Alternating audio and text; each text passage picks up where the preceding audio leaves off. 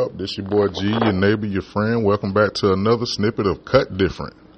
Hashtag Cut Different on all platforms. What's going on, y'all? I'm back. And now I'm going to be introducing questions of the week. Questions of the week will give us a chance to uh, stay connected.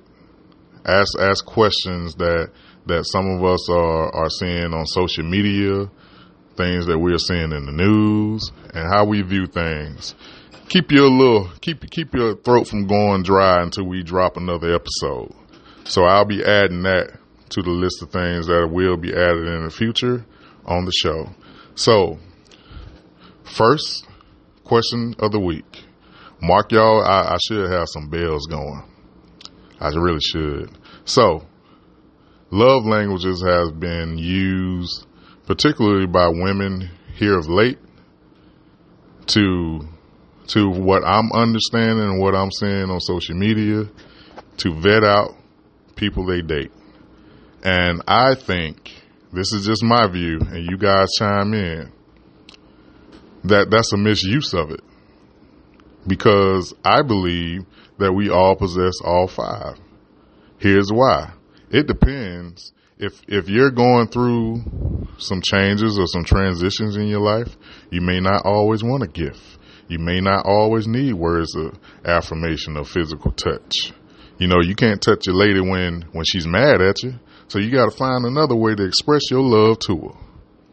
I think you are holding men hostage when you only want to identify a couple of your love languages as if they're the only ones that you'll ever be receptacle to. So you guys let me know how y'all feel about that. Chime in, hashtag cut different on Facebook and also on YouTube. We have a channel.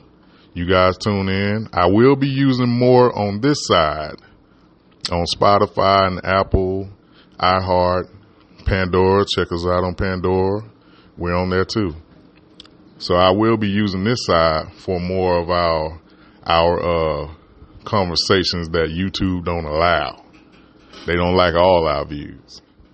But yeah, guys, how do you feel about love languages? Do you use them? And a majority of the people that are using them, mainly women, have not even read the entire book. And there's a series of books on love languages. Why don't you read the book? The five minute questionnaires only teaches you how to identify with some of the things that you like receiving from your mates. It does not say that this is the only way that you can receive love from your mate. It just helps you identify some of the things you like.